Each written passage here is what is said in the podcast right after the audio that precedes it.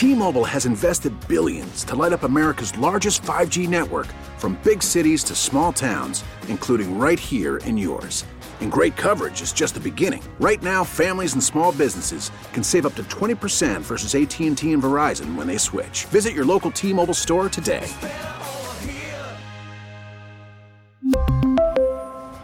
Plan savings with 3 lines of T-Mobile Essentials versus comparable available plans. Plan features and taxes and fees may vary. Baseball is in full swing. NBA playoffs are heating up, and your NFL team is gearing up for training camp. Listen to the latest on the teams you love here on the Audacy app. The biggest sports radio stations in the country, providing unrivaled local coverage of their teams, all in one place. Exclusive interviews with players, coaches, and team executives, streaming live and always available on demand. Stay in the know with your favorite teams right here on the Audacy app. 97.1 FM Talk. On demand audio. This hour of The Mark Reardon Show is sponsored by Gamma Tree Experts. Your trees deserve the best care. Call Gamma Tree Experts. The Mark Reardon Show. He's a bully with $17 million in a security detail. Quit the tough guy act. You know where to find me. Any place, cowboy. It's common sense. You know, some things are law, and I'm all in favor of that. And some things are common sense. And I heard boom in my whole house show. This is the Reardon Roundtable. We are on location at Incarnate Word Catholic Church on Olive and Chesterfield. It's a little quiet here right now because the fish fry doesn't really ramp up until 4 o'clock officially. The crowd is going to build. We have a few fans in the room this afternoon. how about, for those Or people one. who are here, how about, yeah, woo! there you go. There's some people here. There's some people here. The big, the, we were told, by the way, let me introduce the uh, panel. First of all, Sue, how are you? We were informed Fine. because the parents are going to come here to the school to pick the kids up, and we had to make sure that we were all in here so we weren't taking parents' parking spots and things like that. Uh, yeah, that's a big deal, especially on a Friday. So if you're going to come, do it uh, after that happens. What, 3.30 maybe after that? Yeah, I think after 3:30. And Sue is very excited because we were supposed to be here two weeks ago when the uh, the surprise snow came in, and they have gumbo at this particular fish fry. I have so- been thinking about this for two weeks. and we're excited about that. Uh, The other thing that you might notice because it's very quiet, right? Jane's not here, so that's probably something that jumped out right away to you. She is off. Um, she decided to go to see Alabama play Tennessee in basketball. Her daughter works in the um, athletic department for Alabama. But I think that we can all agree, as I introduce the panel here, that we are volunteer fans this weekend. Go Tennessee! Let me introduce the panel. Uh, Donna Baringer's uh, pinch hitting state senator. How are you, state rep? We just um, promoted you, Donna. How are you? Hey, thank you for the promotion. Former state senator John Lamping is here. John, good to see you. Good to see you too, Mark. And thank you for keeping the appointment because he was on the uh, on the roster a couple of weeks ago. And I'll, I'll go anywhere for a fish fry. well, yeah, Jeff Rainford with Rainford and Associates here as well. Hello, Jeff. Hey, uh, great to be here. My first time out here. They have a really beautiful campus out here. It really is beautiful. The room we're in right now and the cafeteria is awesome, and they're going to set up and start doing the fish here in a little bit. Before we get to some of the topics, I have a, a Fani Willis update here this afternoon. I want to do something just a little bit of a shout out personally, and we'll play a little music because even though many of you will not know the person I'm about to talk about, you will know the music that I'm about to talk about. And um, my friend Bob Heil passed away this week at the age of 83. Bob was known for. Ethan, crank that up just a little bit so people can hear this, okay?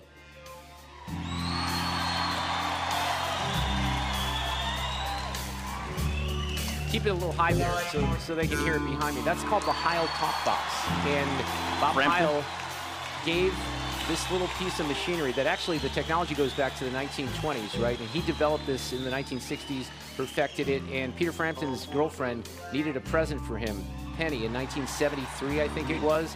Bob gifted them that talk box. Peter Frampton's life changed forever. Rock music changed forever, and obviously, and I'll play a little bit more of this. Bon Jovi's used the talk box.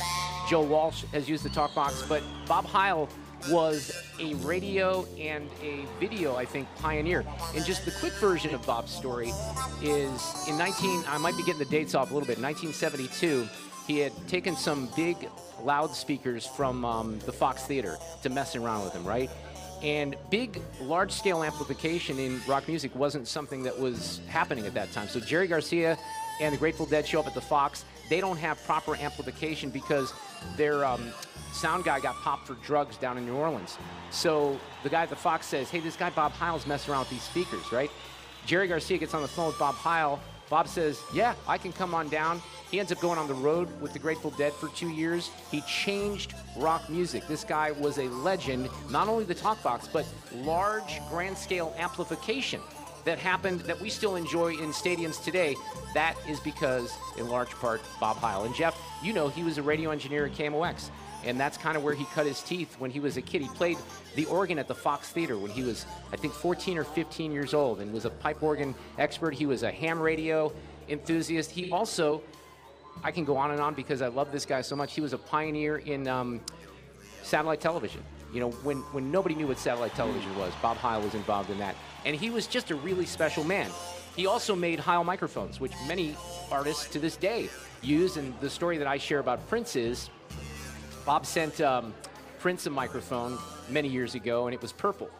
And Prince used the microphone, and the quote was, Where has this microphone been all my life?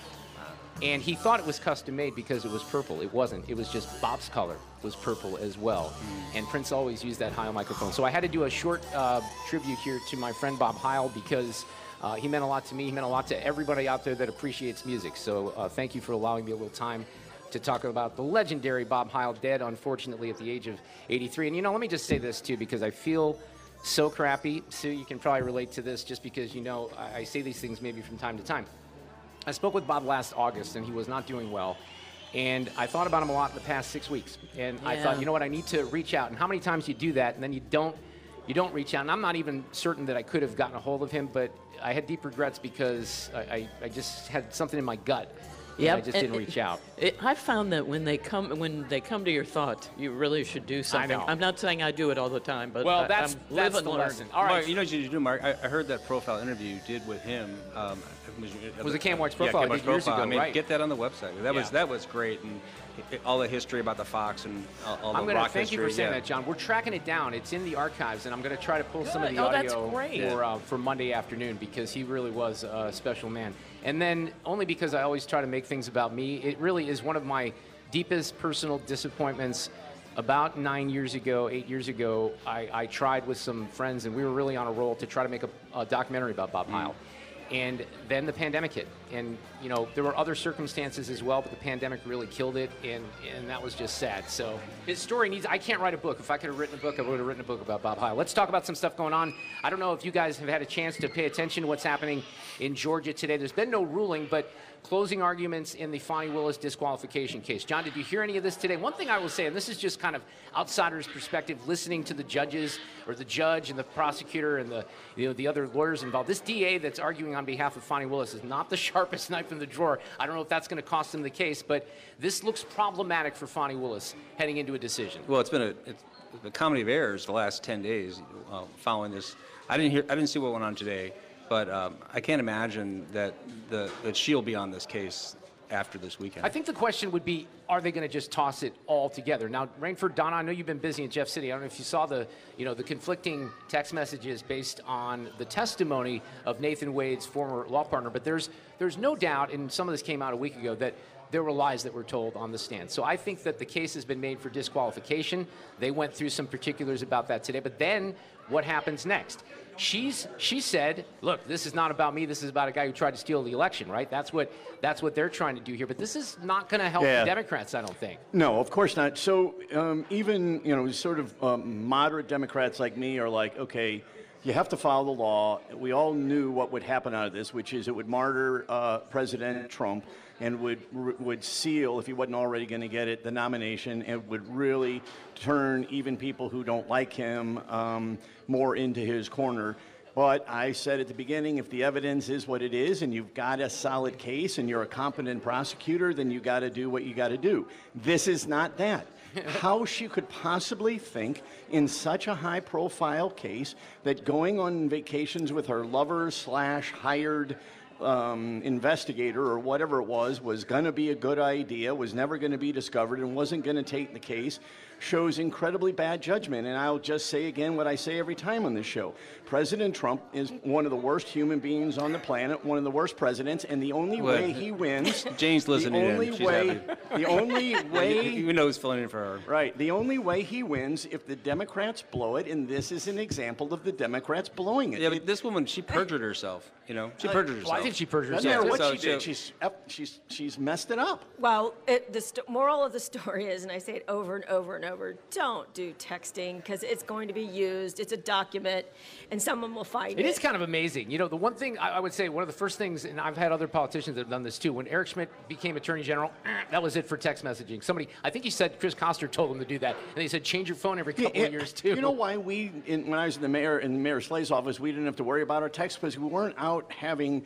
Uh, um, turning a employee into a boyfriend. You don't do that anytime, even if it, nobody's watching. But in a high-profile case, the lack of judgment here is, you know, as a Democrat who thinks that this person shouldn't be president, you know, I'm willing, was willing to give her the benefit of the doubt, but now I'm turned against her. I, I you know, whether they throw the case, whether the case goes I don't forward think it without her, matters it at this kind of point, doesn't right? matter Right. anymore. Because No. even if they if they don't throw the case, the case is not going to have any resolution No, before like the that. end of the or year. even before if there's a November. conviction, it, you know, mi- people in the middle, people in the right and left have made up their minds, but the people in the middle who are open-minded are going to look at this and go, yeah, maybe the Trump people are right.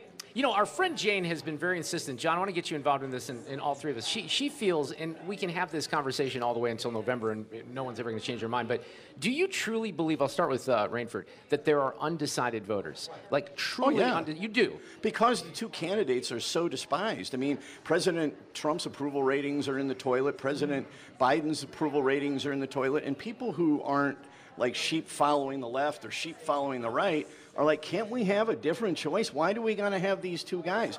So if push comes to shove, and they may make a very last minute decision on whether to vote or not, whether, which one to vote for, because they can't, they don't like either one of them. Sorry. Are there are there truly because you've heard about- Jane's position is there's not truly undecided voters, right? The, are there really, John? Well, there, well, it doesn't matter right now. I think what we're seeing happen in polls all across the country, and these are left-leaning polls in all the swing states. Trump is starting to open up a pretty big gap. I would say. Yeah, I mean it's it's you know it's four to, eight points in all these swing states. Uh, 75% of everyone, Democrats, everyone thinks that Biden's way too old. And uh, so they're, they're undecided, but they're deciding which way they're going to go. And if the election were held today, it's not held today, All right, so- obviously. That's a long time between now and election day. Well, it's Nikki Yes. Haley. Uh, we, let's go back. We've had a couple of things that have happened. South Carolina, Michigan this week. I don't know if you have any takeaways from that with the Democrats, uh, 100,000 or so Uh, Trump's voting ahead, and uncommitted. it's the blue wall. Trump's two points ahead in Michigan. I mean, on, on the polls. I mean, uh, Michigan's in play. yeah, Michigan is in play, Jeff. Do you agree or disagree? Well, I think that President Trump is ahead right now. Again, it's a long way between now and November, but as a Democrat, I'm almost like, I almost, and give me a sec to explain why, I almost hope he wins, because whoever wins is going to have four years of hell. The, the, the Democrats, and the, in, the minute Trump starts doing his revenge tour and all that, the, the, you know, the, the, other than the 35% hardcore form, 65% will be against him. On the converse, if somehow President Biden pulls it off, um, it's going to be the converse. And so I think what this is, is whoever wins this time, the other party will win the next Time. Are you going to put up yard signs? Is that what I'm hearing? Rainford's putting up Trump yard signs. Hey, why don't we have Jeff Rainford, John Lamping, Donna Baringer on the panel? We do not have a primary in Missouri this year. We have caucuses, which I think is a terrible idea. And you even said, I think last time there was talk about going back the other way. What, can someone explain what happened here? John, you want to try? Well, it's easy. It, it, it costs about $9 million to run an election. And it doesn't cost anything to do a caucus. The parties all pay for the caucus. And uh, years ago, when I was in, in General Assembly, we tried to move the primary, we tried to, we were primarying then. We tried to move it up to where it'd be important. And now that the general consensus is not very important. Now we're in front of Super Tuesday. We, we used to be behind Super Right, Tuesday, exactly. right? So the fact is, n- nobody cares. So that, that's why. I mean, do you want to spend $9 million on a primary? If you look at the presidential primary, the last two or three cycles, there's been no serious debate, you know, who's going to win. The- Missouri. the- in Missouri, yeah. Yeah, So. and that's exactly what happened because this became, uh, came before elections again, Mhm. and everyone said we're not making a difference, so why spend the nine million? I mean, the weather in Iowa was terrible, but the turnout at the Iowa caucuses were, was just terrible. And I, I think that the turnout, even in primaries, because people are just so, most people, other than the hard 20, hard 20 each way, most people are so turned off by politics.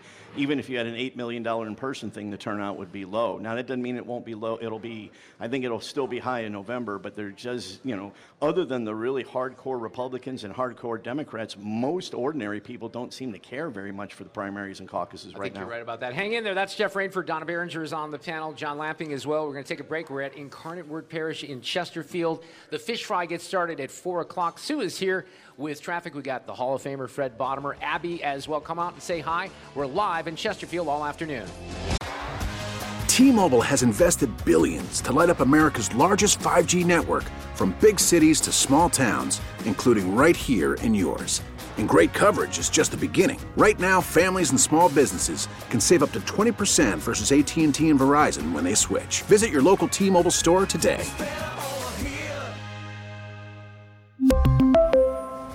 Plan savings with three lines of T-Mobile Essentials versus comparable available plans. Plan features and taxes and fees may vary. After the end of a good fight, you deserve an ice cold reward. Modelo is the mark of a fighter. You've earned this rich golden lager with a crisp, refreshing taste. Because you know the bigger the fight, the better the reward. You put in the hours, the energy, the tough labor. You are a fighter, and Modelo is your reward. Modelo, the mark of a fighter. Drink responsibly. Beer imported by Crown Port Chicago, Illinois. Baseball is in full swing. NBA playoffs are heating up, and your NFL team is gearing up for training camp. Listen to the latest on the teams you love here on the Audacy app. The biggest sports radio stations in the country, providing unrivaled local coverage of their teams, all in one place. Exclusive interviews with players, coaches, and team executives, streaming live and always available on demand. Stay in the know with your favorite teams right here on the Audacy app. Right, hey, we are live at our fish fry this Friday afternoon at Incarnate Word in Chesterfield. Jane is off. She will be back next Friday. And on the panel this afternoon, Donna Baringer, John Lamping, Jeff Rainford. Donna, let me just start here with a local story. I saw this on the ex formerly Twitter, earlier, and I, I, had not heard anything more about this. Apparently, there's a link in this to a KSDK piece. But the, the group Citizens for Greater Downtown St. Louis tweeted out another accident last night in downtown, another fatality. Crash in downtown St. Louis leaves one dead, one critically injured. And then below that tweet, they also said this. We hear from parking enforcement officers that some people have 200 to 300 unpaid parking tickets and suffer no consequences. Red lights have now simply become suggestions. I can confirm that. Mm-hmm. Speeding and reckless driving are commonplace. I can confirm that. We are sliding far down the slippery slope of lawlessness. Uh, I don't know that that's even debatable at this point, right? It's not debatable, but what bothers me is that we're going to waste time looking at how to redesign all these intersections when at the end of the day, it doesn't matter how it's designed if they're not going to stop at red lights. Exactly. If they're not going to follow the law, nothing matters how you design it. So we have to get this under control, and the only way to control it is to get these people ticketed and off the streets. Rainford, what do you do here? So, uh, you know, one, they, they kind of got their facts wrong. Uh, parking tickets is what they're talking about because that's what the parking division does. So they sort of mixed parking tickets with moving violations, but their point is still right. So I, uh, when the mayor and others said we need to redesign streets, I asked uh, the people who used to work for me in city government, the engineers in charge of it, and they said you got to do three things. You do have to do engineering, and that's what the mayor's talking about. You do have to do education, but you have to do enforcement. So you can't, if you all you do is change the design of the streets and you know tell pedestrians don't jaywalk you're not going to get where you are the police are going to have to give tickets and the municipal courts are going to have to enforce them and you know in some cases the circuit attorney is going to have to make examples out of them. You cannot do this. You cannot make the streets safe from these marauding speeders if you do not do enforcement. It's yes. not possible right. but i think what we're not just not possible. Whether i like it or not is a different story. Whether it's with my philosophy or not is a different story. It's just factual. You cannot stop this without enforcement. Right but what i had asked for and this is over five years ago and i was told it was never tracked and this doesn't make sense to me which is i would see accidents and the cars would be upside down and they'd have expired plates, they'd have no plates at all. So I said, I would like a report showing me of all these accidents that are taking oh. place, how many of those cars are stolen, how many don't have insurance, how many don't have this. And they said, we don't do that.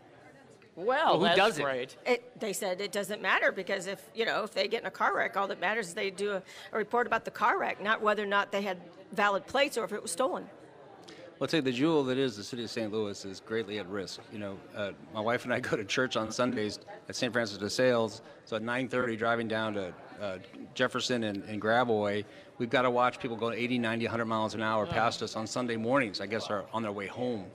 But uh, something's not done about this. The, the, I mean, this is city of St. Louis is a wonderful asset. It's a beautiful histor- historical place. There's so many things going for it, and if this isn't solved for, uh, there's no way. There's no way out. I mean, we're having the same conversation Right. on this show today. And we that's on a could have had Sunday. it five years ago. Yes. And that's on a Sunday. From my house, when we want to go to a ball game, we would normally go down Gravois all the way downtown. Mm-hmm. But now we can't because there's so many cars without plates. And if you look wrong, because you can't see in their windows, we're worried about actually being shot at. Right. So we stay on the highway now.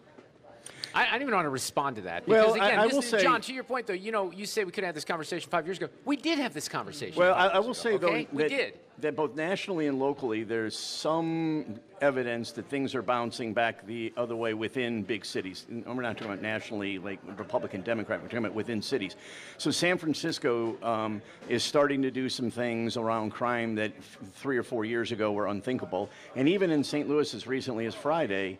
Um, the uh, progressives in the in the board of aldermen want to put all kinds of limits on the police department from using technology, Ugh. but the mayor, who's been accused of being overly progressive, actually got kind of feisty, saying, "No, I'm going to veto that, and I put it in place, and we got to let our police officers do their jobs, and blah blah blah." That would not have happened three or four years ago. So I think there's a little bit of pushback in some places, a lot of pushback from from city residents like us, like Donna and me, who are like, I want to be able to cross Skinker and go into Forest Park without a 95 mile an hour car whizzing by me. And So- so to some extent, some elect, Democratic elected officials in the city are starting to listen. So maybe it starts with uh, the prosecuting attorney's reelection. You know, I saw something this week where 70 prosecuting attorneys around the country are all George Soros controlled, including our previous prosecuting attorney, cir- circuit attorney. And I think we, we're finally in a place now in the city where the, the gentleman's trying to solve, he's trying to prosecute crime. And when's that? That's in, uh, next spring is in No, reelection, it's right? uh, so it- it's Gabe Gore. Just I'll get the facts real Right. quick, and then you can jump into opinions. Gabe Gore, the primary is in August. Filing is already open. He filed the last time I checked yesterday. It was just him. I think he's done the kinds of things that will ensure that either he'll run unopposed or he'll get some no-name running Right. against. That's him. a good start. But what he has told us, and it's true, he's so far behind on murders that they are number one, and all that's what all they're focused on. So when the when we're talking about quality of life crimes, they haven't gotten to them. They At least he's them. prosecuting crimes. Correct, but that's what I'm saying. That's why we're not going to see the quality of life crimes go down yet. Well, but that makes sense. get to them. And I, I think, I hope we're in a climate. We probably aren't, but I hope we're in a climate where Gabe Gore doesn't even have to campaign very much. He just I, keeps I think doing that's his job. I think that's and the then people idea. react to that. And I think that's likely what is going to occur. We'll know in about three weeks, and you know you got to knock on wood. But I asked my progressive friends, is anybody getting wound up to run against him? And the answer is no. No. now that Maybe- doesn't mean No. some cat or Right. dog won't jump in. But he's doing everything that is necessary, including raising money, getting organized, doing a good job, doing good press, and, and prosecuting that I think the citizens of St. Louis, or I know the citizens of St. Louis want. So I think he's going to, I hate to say this because the election's not till August, but I think he's in a really good position today. He is, and in my district, um, he's come to all of my neighborhood meetings, and he's gotten a standing ovation from everyone. So, so maybe I'll make my first ever donation to a Democratic candidate. yeah, send it to me. Come on, Jack. you've never wait. You've never made one to a Democrat. You have a lot of Democrat friends. You never donate to any of them. Never. I find that shocking. We're going to go through the financial reports. Uh, you never donated to um, to Mitch McConnell. He's a Democrat in some Oh, wow. eyes. Uh, that was my segue here. So the senator decides he's going to stay in the Senate, but finally give up leadership. I'm not exactly sure why it took him this long. The other question, John, would be: Is anything that comes along next going to be better in your mind? But thoughts on Mitch McConnell? So uh, the reason I came out because he was going to get pushed out. Okay, there, like he, you know, his uh, his um, what he tried to do with this so it, Schumer's bill to, to combine the border with you know all the foreign dollar funding uh, that that turned uh, the majority of his caucus against him, and and if he if he did not announce this, I think they would have taken him out on their own, which they they can you know come together and say, hey, you know, it's time for us to They had really Kevin McCarthy him. Yep. Well, it's different. It's different in the uh, Senate as in the House. Now, I think uh, it, what you saw in that bill, in that Schumer bill, there were 17 Republicans that voted for the, the foreign funding, and amongst those 17 Republicans, I mean, so that means there are 32 that didn't vote for it. Those 32 were all new people under the age of 55. That's the new majority. So that's the new wave. And so that thir- those 32 are going to that's going to who's going to vote for the new leader. Right, that might be true, but we're not we're not talking about you know Eric Schmitt or Josh Hawley for majority or minority leader. They're talking about guys that are still relatively Well, they're also- establishment in John Cornyn and John Well, Thune. that's as it's going to be a John. That's no, what I predicted. Not necessarily. If not, if Donald Trump wins, not necessarily. You don't. If Donald Trump wins, he'll have some influence over it. I, I will tell you that I, I will grant that that Mitch McConnell uh, makes uh, Lurch from the Addams family look like Tony Robbins, right? When you well, you look at the guy, you go, how could this guy be effective? But he knew how to run the Senate. And when, let's say Donald Trump wins and he puts his guy or his guy gets in there and doesn't know how to run the Senate and he can't get his Supreme Court nominees through because the guy may be a big flamethrower but is not effective in managing his caucus and dealing with the opposition, they're going to miss Mitch McConnell. He got some things, not, Well- I, I, when I say this admiringly, I don't mean that I agree with his politics, but he, you know, he should deserve, he deserves as much credit for those Supreme Court, uh, winning those Supreme Court, uh, Supreme Court nominations as the president does. And I actually saw him his people in, in action firsthand uh, in the Eric Greitens uh, uh, Schmitt U.S. Senate race. And he was surrounded by some really smart people. And you put some dope in there, he not may say all the right things, but- but, good luck running that caucus. But you know, when I'm hearing the front runner is Rand Paul, and if Rand Paul is willing to do it, they'll vote for him. He'll get the majority of the vote, and that'll it'll be a dramatic change in, in how governments run. Mitch McConnell was the king of the globalists. He was the king of selling out the middle class. He was the king of massive budget deficits that both parties are adhere to. Every time there's a, a coming together and there's a, um, a bipartisan bill, our deficit gets bigger and bigger.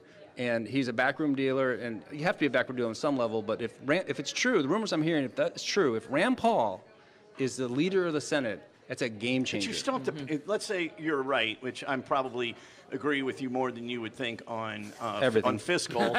on, on- well, certainly on fiscal, but you still got to pass bills, right? Is Rand Yeah. Paul going to be able to pass Well, bills? So that that's uh, and if it would be Rand, I would favor that in a heartbeat if it was Rand Paul over those other names for sure. I, I find that hard to believe that he'd have the majority support to get the votes. But to Jeff's point, you, you know, then then what happens? Because you don't typically have someone in that role that's going to be more obstructionist than um, compromiser. Now, John, don't get me wrong. I'm not arguing that that might not be a bad thing in this particular case, but it's not typical. It- it's not an enviable position. Whoever's president, whoever's in charge of, of our government come January of 2025, they're in it's a really tough spot to be in. You know, this we have we're running 200 billion dollar budget deficits every month. You know, like this is spinning out of control. The way this, the way we're running, we, we're funding all these foreign wars. That, that- and we cannot afford to function, and somebody has to deal with it. And the decisions that are going to have to be made are going to be very difficult, very not popular political decisions. Right. How do you cut 200 billion dollars of deficit spending? I mean, somebody out there is not getting something every month. Yeah, but if we don't do something about Ukraine, how's it going to be when the people are like, why is gasoline six, seven dollars a gallon? Because once Russia takes over Ukraine, then they're going to be in charge of oil, and our prices are going to go through the roof. We're not going to spend it. Look, uh, we've got so many problems in this country, including the invasion at the southern border. Who cares about Ukraine's border when we, we're being invaded five, ten thousand people every single day? So my point is to say. Uh, like we're gonna we're gonna have a different type of government. If in fact we have Trump, we have Rand Paul, we have the current speaker, it's going to be a very different approach. It's not going to but, be. it, but it's populist, Mark. You, They're- you forgot President Harris. Uh, uh, They're, they're, Oh, they're, they're, they're, it's a populist party. I mean, I see Josh Hawley agreeing with with uh, Congresswoman Bush from time to time, and I'm like, what is going upside down here? But these popul- why would you think that the populists in the House, populist Republicans in the House and the Senate, are going to want to do traditional Republican because conservative we can't, government? the country can't afford to do traditional that's not who politics. they are. No, the po- here, what's one of the most popular things with with the populace? A balanced budget, a balanced budget amendment. That's but that a would very, never happen.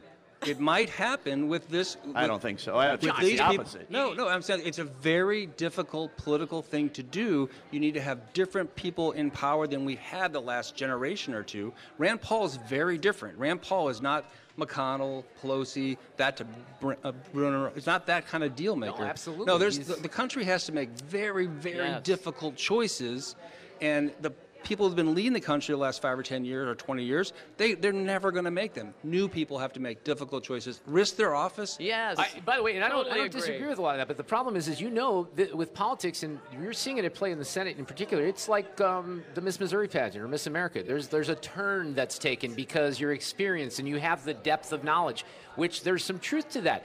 I'm the only thing I'm challenging you on is somebody coming up like a Rand Paul or whoever might be a little bit more, um, in my view, libertarian conservative, and actually win the election? Because I, I think that it's still more of a, an establishment caucus, isn't no, it? No, I think you look at that bill that passed, okay, and it was 17 Republicans voted with McConnell.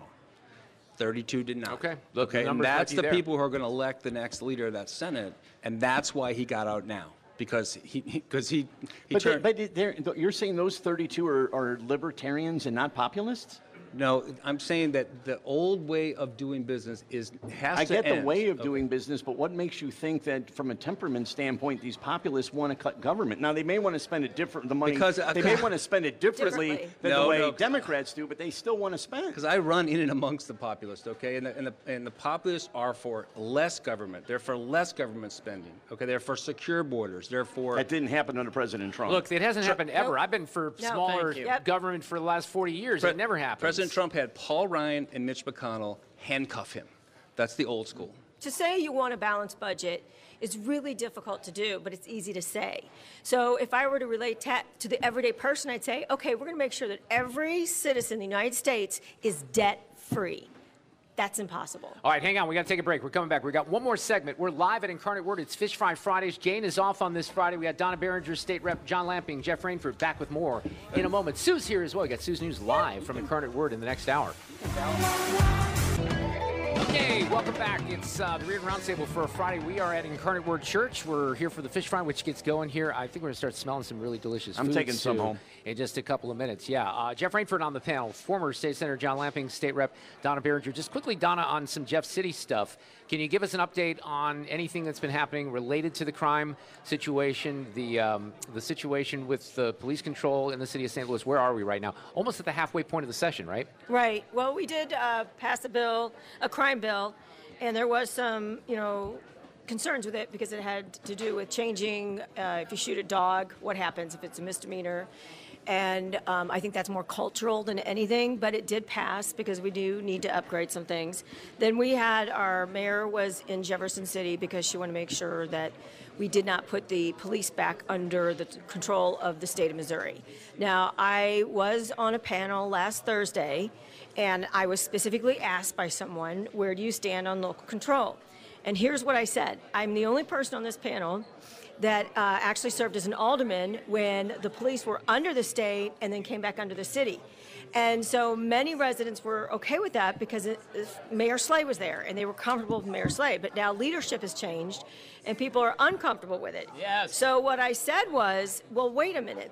If you go back and you put the police back up under the state, and I'll give you an example. Let's say Megan Green becomes our next governor, then are you going to say, Me, wait, mayor, uh, I'm sorry, Megan, board, President Board of Aldermen, Megan Green. become mayor. We're become no the governor of the state of Missouri, oh. right? wait. I'm joking. I'm Okay, giving an thank you. example. Don't give people I, a heart I'm attack. joking. I- someone's going to have to take me out of here. Yeah, I know exactly.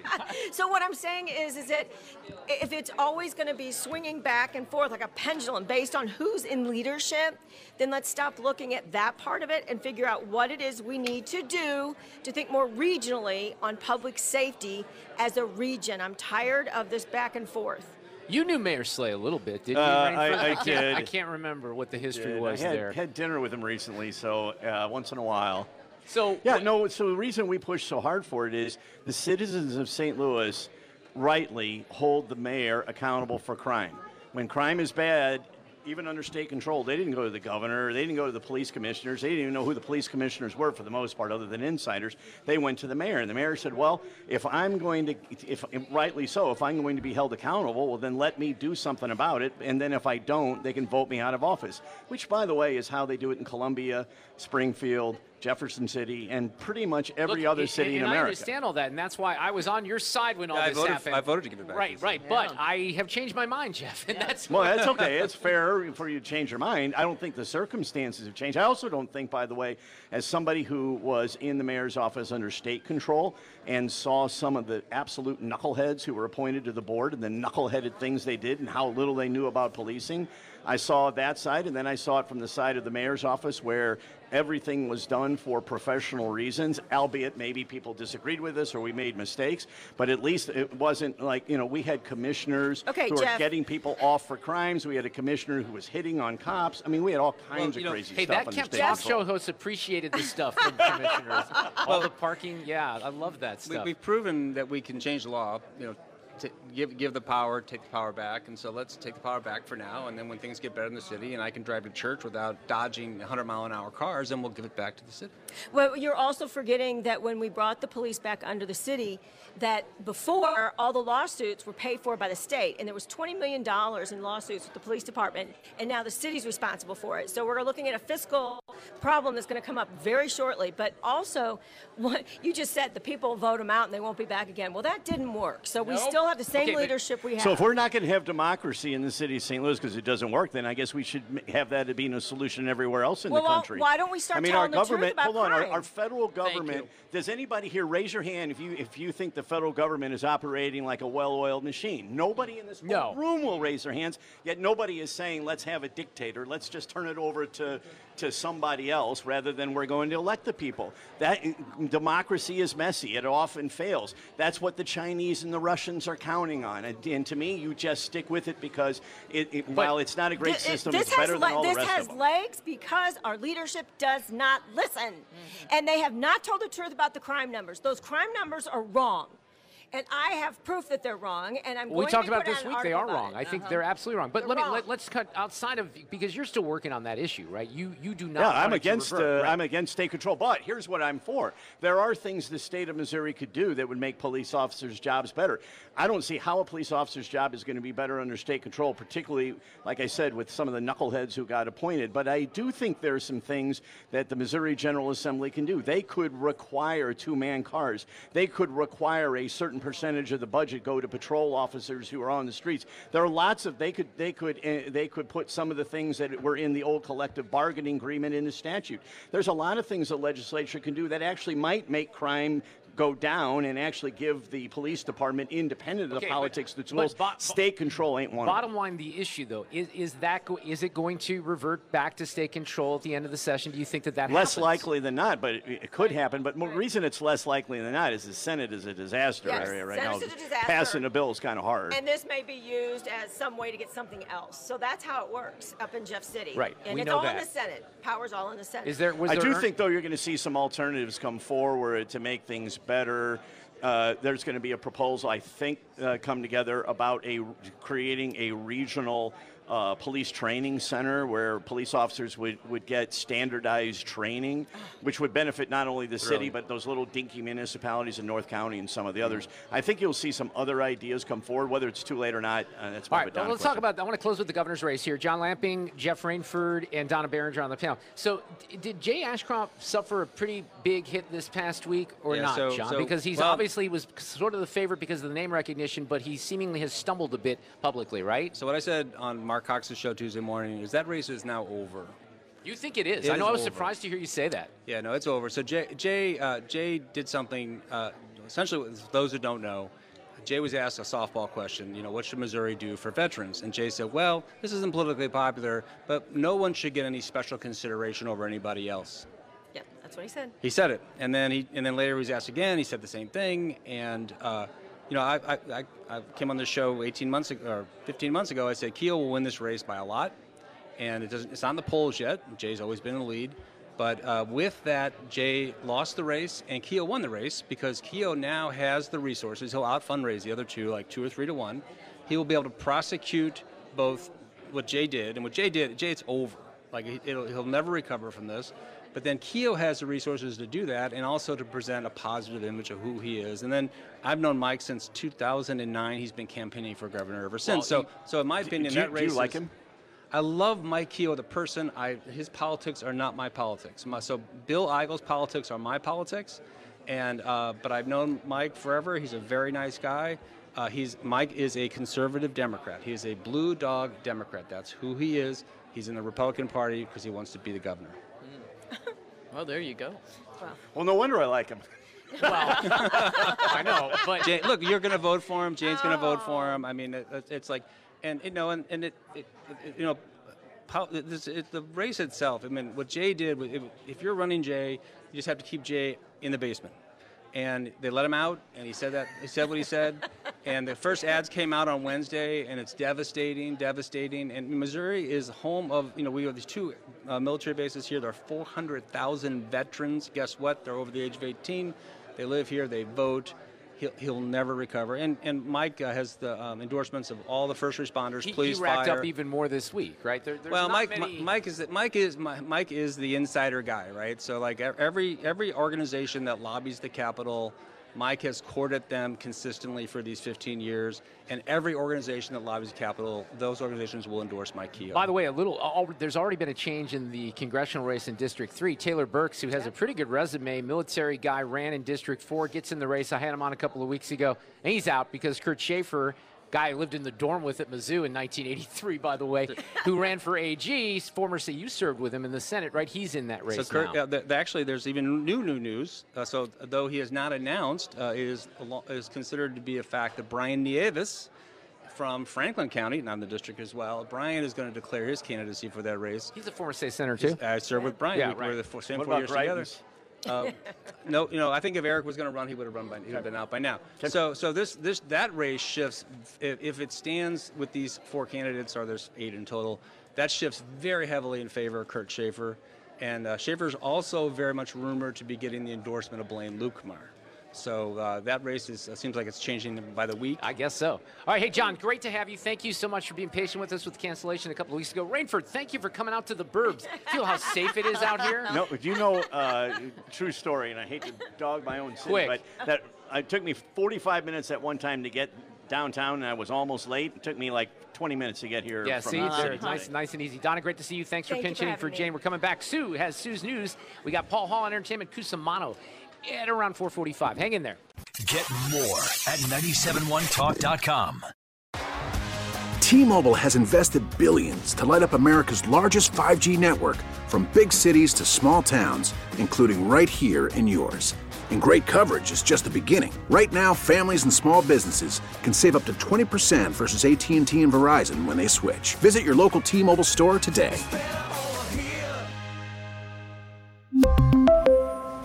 Plan savings with three lines of T Mobile Essentials versus comparable available plans. Plan features and taxes and fees may vary.